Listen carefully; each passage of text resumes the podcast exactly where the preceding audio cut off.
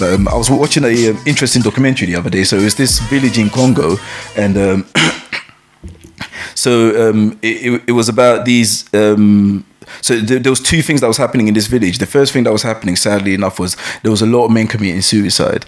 Like a lot of men. It was a tiny little village, but they wanted to find out the reason why these men were committing suicide, and um, they were asking them questions. Not not asking the men that passed away, obviously, but asking the family members questions. And um, Why won't you answer me? answer me now, the person. But they were answering the family members and they were reading a lot of the um, the notes that they left when they passed away. And some of the simple things were stuff like, I did not have a job, like I don't have a job. Do you know what I mean? Or um, I feel like I can't, I, f- I don't feel like a man. Yeah. Like I'm not able to provide for my family. course, like yeah. I don't have a purpose in life. And every single family, every single family that lost someone, um, the reason for that individual taking their life, sadly enough, was all coming down to them not having, not feeling like they had a purpose in life, Yeah. or not feeling like they were able to like provide and support their family. Mm-hmm. And it's it's sad, but it brings forth to the idea that like as human beings, we need we need that purpose, we need that drive, we need that Definitely, yeah. we need we need that um that strength or that backbone, knowing that we're able to support and provide for our family, and we have a purpose in life, either it be in the arts, something we enjoy doing, or a job or a career that we're passionate about. And without that, there's kind of like a loss within us. So yeah, and it's interesting because I have loads of conversations with people in regards to like passions and stuff like that. And a lot of young people that I speak to, in particularly my church and stuff, when it comes down to passion, they always relate passion to maybe having a skill like playing football or an instrument or something. But what I tend to tell them is that passion is the energy that you put into anything that's put in front of you, and that should be your passion. You know what I mean? So the drive that you put into whatever is in front of you. So let's say you work in I don't know computing. Put your energy and and fall into Yeah. that. Make it as enjoyable as you possibly can, and that will keep you going. Or else you're constantly going to be searching for the passion that doesn't exist because you're told by the world that if you don't have a particular talent, if you're not famous or rich using this particular talent, then you're completely useless. Like you're void as a human being, whether you're male or female, and it's it's a dangerous ideology to have. So Mm-hmm. yeah. Well, I, I agree, and I, I, I'm not sure if I'm. Well, I mean, for example, Hmm. I, I used to work before I, I, I, I, did what I do. Um, what I do. That's right ground. Before I did what I do, yes. Yeah. I, I, I used to work in customer service in museums. Oh, cool. And I worked in a bunch of museums in London, the British Museum, the V&A, the uh, doing kind of temp work, but then full time at the British Museum, the Science Museum, and um, and I didn't. Uh, I mean, I was working customer service, so I was helping usually angry customers, you know, get tickets or find directions or go to the bathroom. And you know, it's not a dream job. Be- Working customer service is never a, dr- a dream job. Um, and my my my passion was in other things. Uh, partly, I was I was I was studying. I was doing my PhD while I was working part time. Um, but I, I worked with a lot of people who really disliked the job. And you could tell because they were very rude with the customers. They didn't put any effort into their job.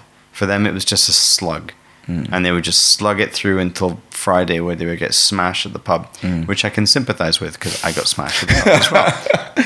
But um, I was always I well, I don't know if my my colleagues would necessarily agree with me, but Yeah. I, I felt that I was always um, I always tried to be good at my job. I always tried to be very polite to the customers. I never lost my temper. Yeah. Um, I, I was always very professional, and I and I and I thought that uh, even if this is not the job that I want to do for the rest of my life, I I should do it well Yeah, definitely. because I, I owe it. One is my it's part of my job to be. I'm, I work in customer service. Yeah. That doesn't mean you have to bend over and you know and Yeah. take a abusive uh, beating from a, an angry Mm. customer. You shouldn't. You have to stand your ground and have self respect Mm. and defend your position. But at the same time, you shouldn't be outright rude because you're having a bad day. You know, because you feel dissatisfied with yourself. You Mm. Should always try to be polite. Most definitely. Um, because it's part of your job, and you owe it to your employers as well yeah, most definitely. you know so uh, you're right. I think that no matter what you do in life, even if it's temporary, you're doing it as a stepping stone to get to where you want to be. Yeah. Excuse me.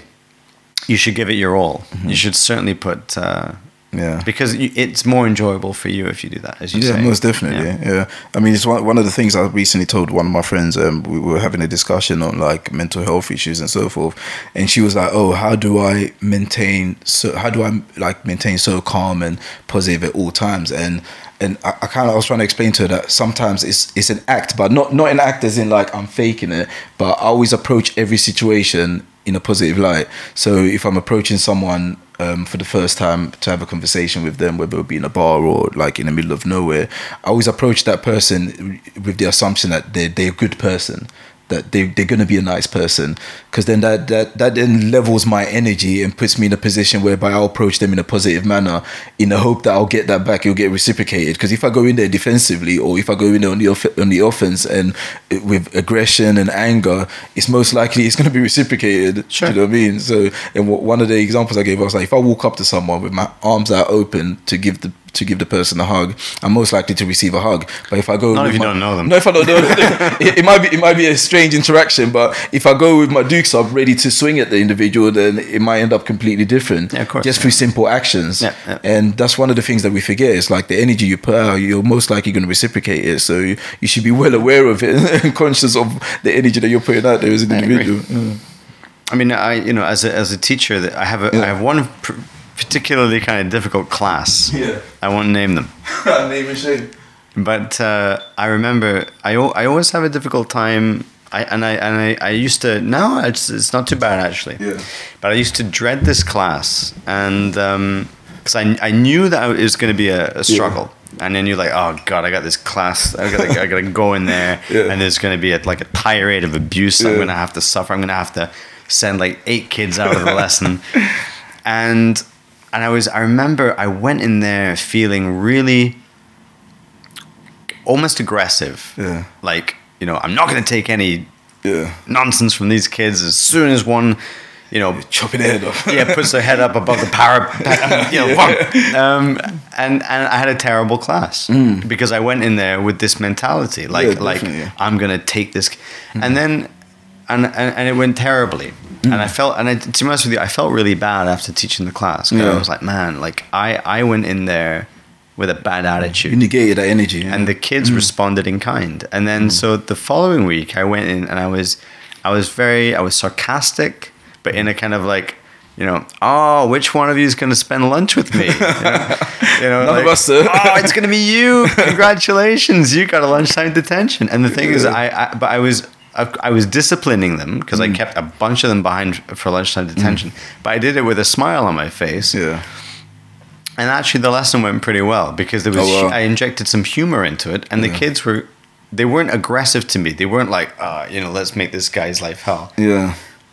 They were there was banter. Yeah. And and our and and our lessons have gotten progressively better Mm. because I've had a, a slightly different, well, a very different approach and a different attitude to the lesson. Mm. Yeah. And so I kind of now I don't mind Yeah. going, but you're right. I completely It, agree. it, yeah, it, it works. It works. It works for me personally, and um, it has done for a long period of time. It helps me with like networking and and talking to people on all levels and various backgrounds and so forth. Because I, I approach everyone with the same format, pretty much. Yeah, so there's no shift in format regardless of what level you're in, and yeah, it kind of it kind of helps create a a boundary of like respect and. Do you know what I mean? Commonality. So yeah, it keeps the relationships flowing. Yeah. So yeah, it's really good. But as a teacher, you must you must you you, you must really get tested in terms of like your own temperament because students are like, But I, I, I teach at a, a good school. oh okay, yeah. Um, what level again? What, what's the age range like? Well, I, I mean, I mainly teach year seven and eight and twelve. Oh, okay. So eight is the worst. Yeah. Sevens are nice because they're mm. you know.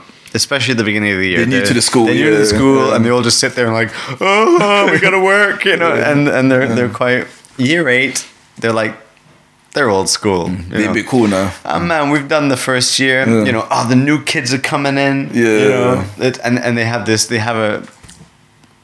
You know, they've solidified their friendship groups. Mm. They're comfortable. They, they're they're starting to kind of test the boundaries, and they can be little, shits. Yeah. they really can. Um, but they're still they're still young enough to be, you know, some of them are not innocent and quite, you know, uh, positive and like, oh, Yeah.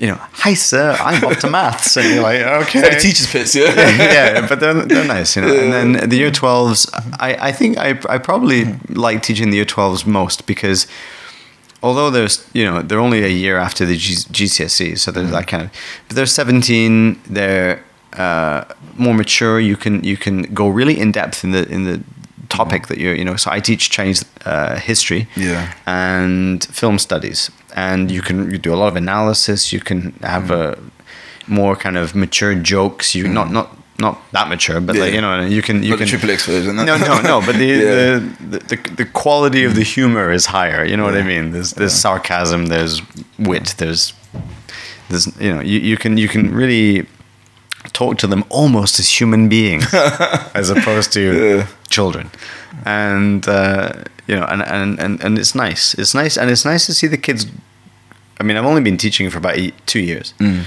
but it's nice to see the kids kind of uh, grow change Yeah. and uh, So you're part of like that transition. You're able to. yeah, I mean, if you think about time, it, yeah. like I mean, I haven't been teaching for very long, but you know, from from what I've heard from other teachers, is you you know you you can see a kid go from 11 years old to 18 years old, and imagine the transition yeah, uh, that you see. that's when they find themselves, aren't right? they? so, and, yeah. and you're part of that process. You know, you are helping them to discover the world through Yeah. your uh, enthusiasm about your subject, about how you Mm. how you portray, like you know, China is. Obviously, I teach Chinese, right? So Chinese is a uh, a world language. I can teach them about a different kind of Mm. viewpoint, a different way of seeing the world, a different way of uh, communicating, Mm. uh, different kind of social, historical, political history. Um, and it, it's an, it's eye opening, and it, it changes their perception of the way the world is, Yeah. and it's nice. it would be interesting to find out well, from you because you, you should be able to know. Um, well, not not that I'm, I'm assuming that you know, but I mean, uh, what are kids' ideas of like the the world in terms of like their own political identity? Like, how did how do they see stuff? Like, how do they see all the various changes that we're trying to kind of like levelize a society? Like, or do they not? It depends on the year group as well. Yeah. I think, for example, like what I've what I've noticed a lot. Um, I don't talk about politics a lot with my. Well, I don't. I don't basically don't talk about politics with my youngest Yeah. kids, but um, but there will be like one or two little comments that, that Mm. pop up about things like Brexit. And with the younger, the year seven and eight kids, uh, a lot of them will kind of parrot what their parents say. Yeah. I've noticed that they say like, "Well, my my parents are against Brexit." Yeah. And I'm just like, Yeah. you know, because the school I go to is uh, I teach at is quite quite. Uh, it's a good school. It's kind of um, the the parents are pretty well to do. The kids are smart, so I think generally the the parents are pretty kind of left leaning, pro European, and we have a nice inclusive environment in the school. Um, so that's good. Yeah. Um, but you know, what what to what extent do the kids really understand the political, economic pressure, like the uh, consequences of Brexit? They, they don't. Yeah, They but then there's go. a lot of changes happening in their generation, which of course. in, in essence, going to affect them. So Yeah. Um, I mean, one thing that's seems to be kind of not my school necessarily, well, a few for sure, that, Mm. uh, but but schools in general is is the the strike on climate change. oh yeah, that's so Mm. so kids a- at my school as well went on the march where they they Mm. they they uh, boycotted school to go on a, um, a the Oh, climate yeah, march yeah. right um, kind of GCSE level that Mm. kind of kids you know, 16 15 and so they're a lot they're, they're they're quite politically engaged I mean to what extent are these kids really do they really care or whether they just Yeah. want a day off school I don't know but the point is you know I never made you know well it wasn't really an issue but like my generation we never made a stand like that Mm. we were never politically engaged at 15 16 I didn't understand anything about the world at that age. Yeah. Age and so but, then- then, again we didn't really have the internet that's the know, thing. so the internet completely changed the game Yeah. in terms of like communication. Yeah, Yeah, so, across so borders. kids, yeah. kids now there's there's no uh, restrictions to, Mm. to information for, for the younger generation, whereas for you and I, there, there, there were Mm. those restrictions. Um, so it's it's nice to see kids that are politically engaged. Yeah, definitely. I can't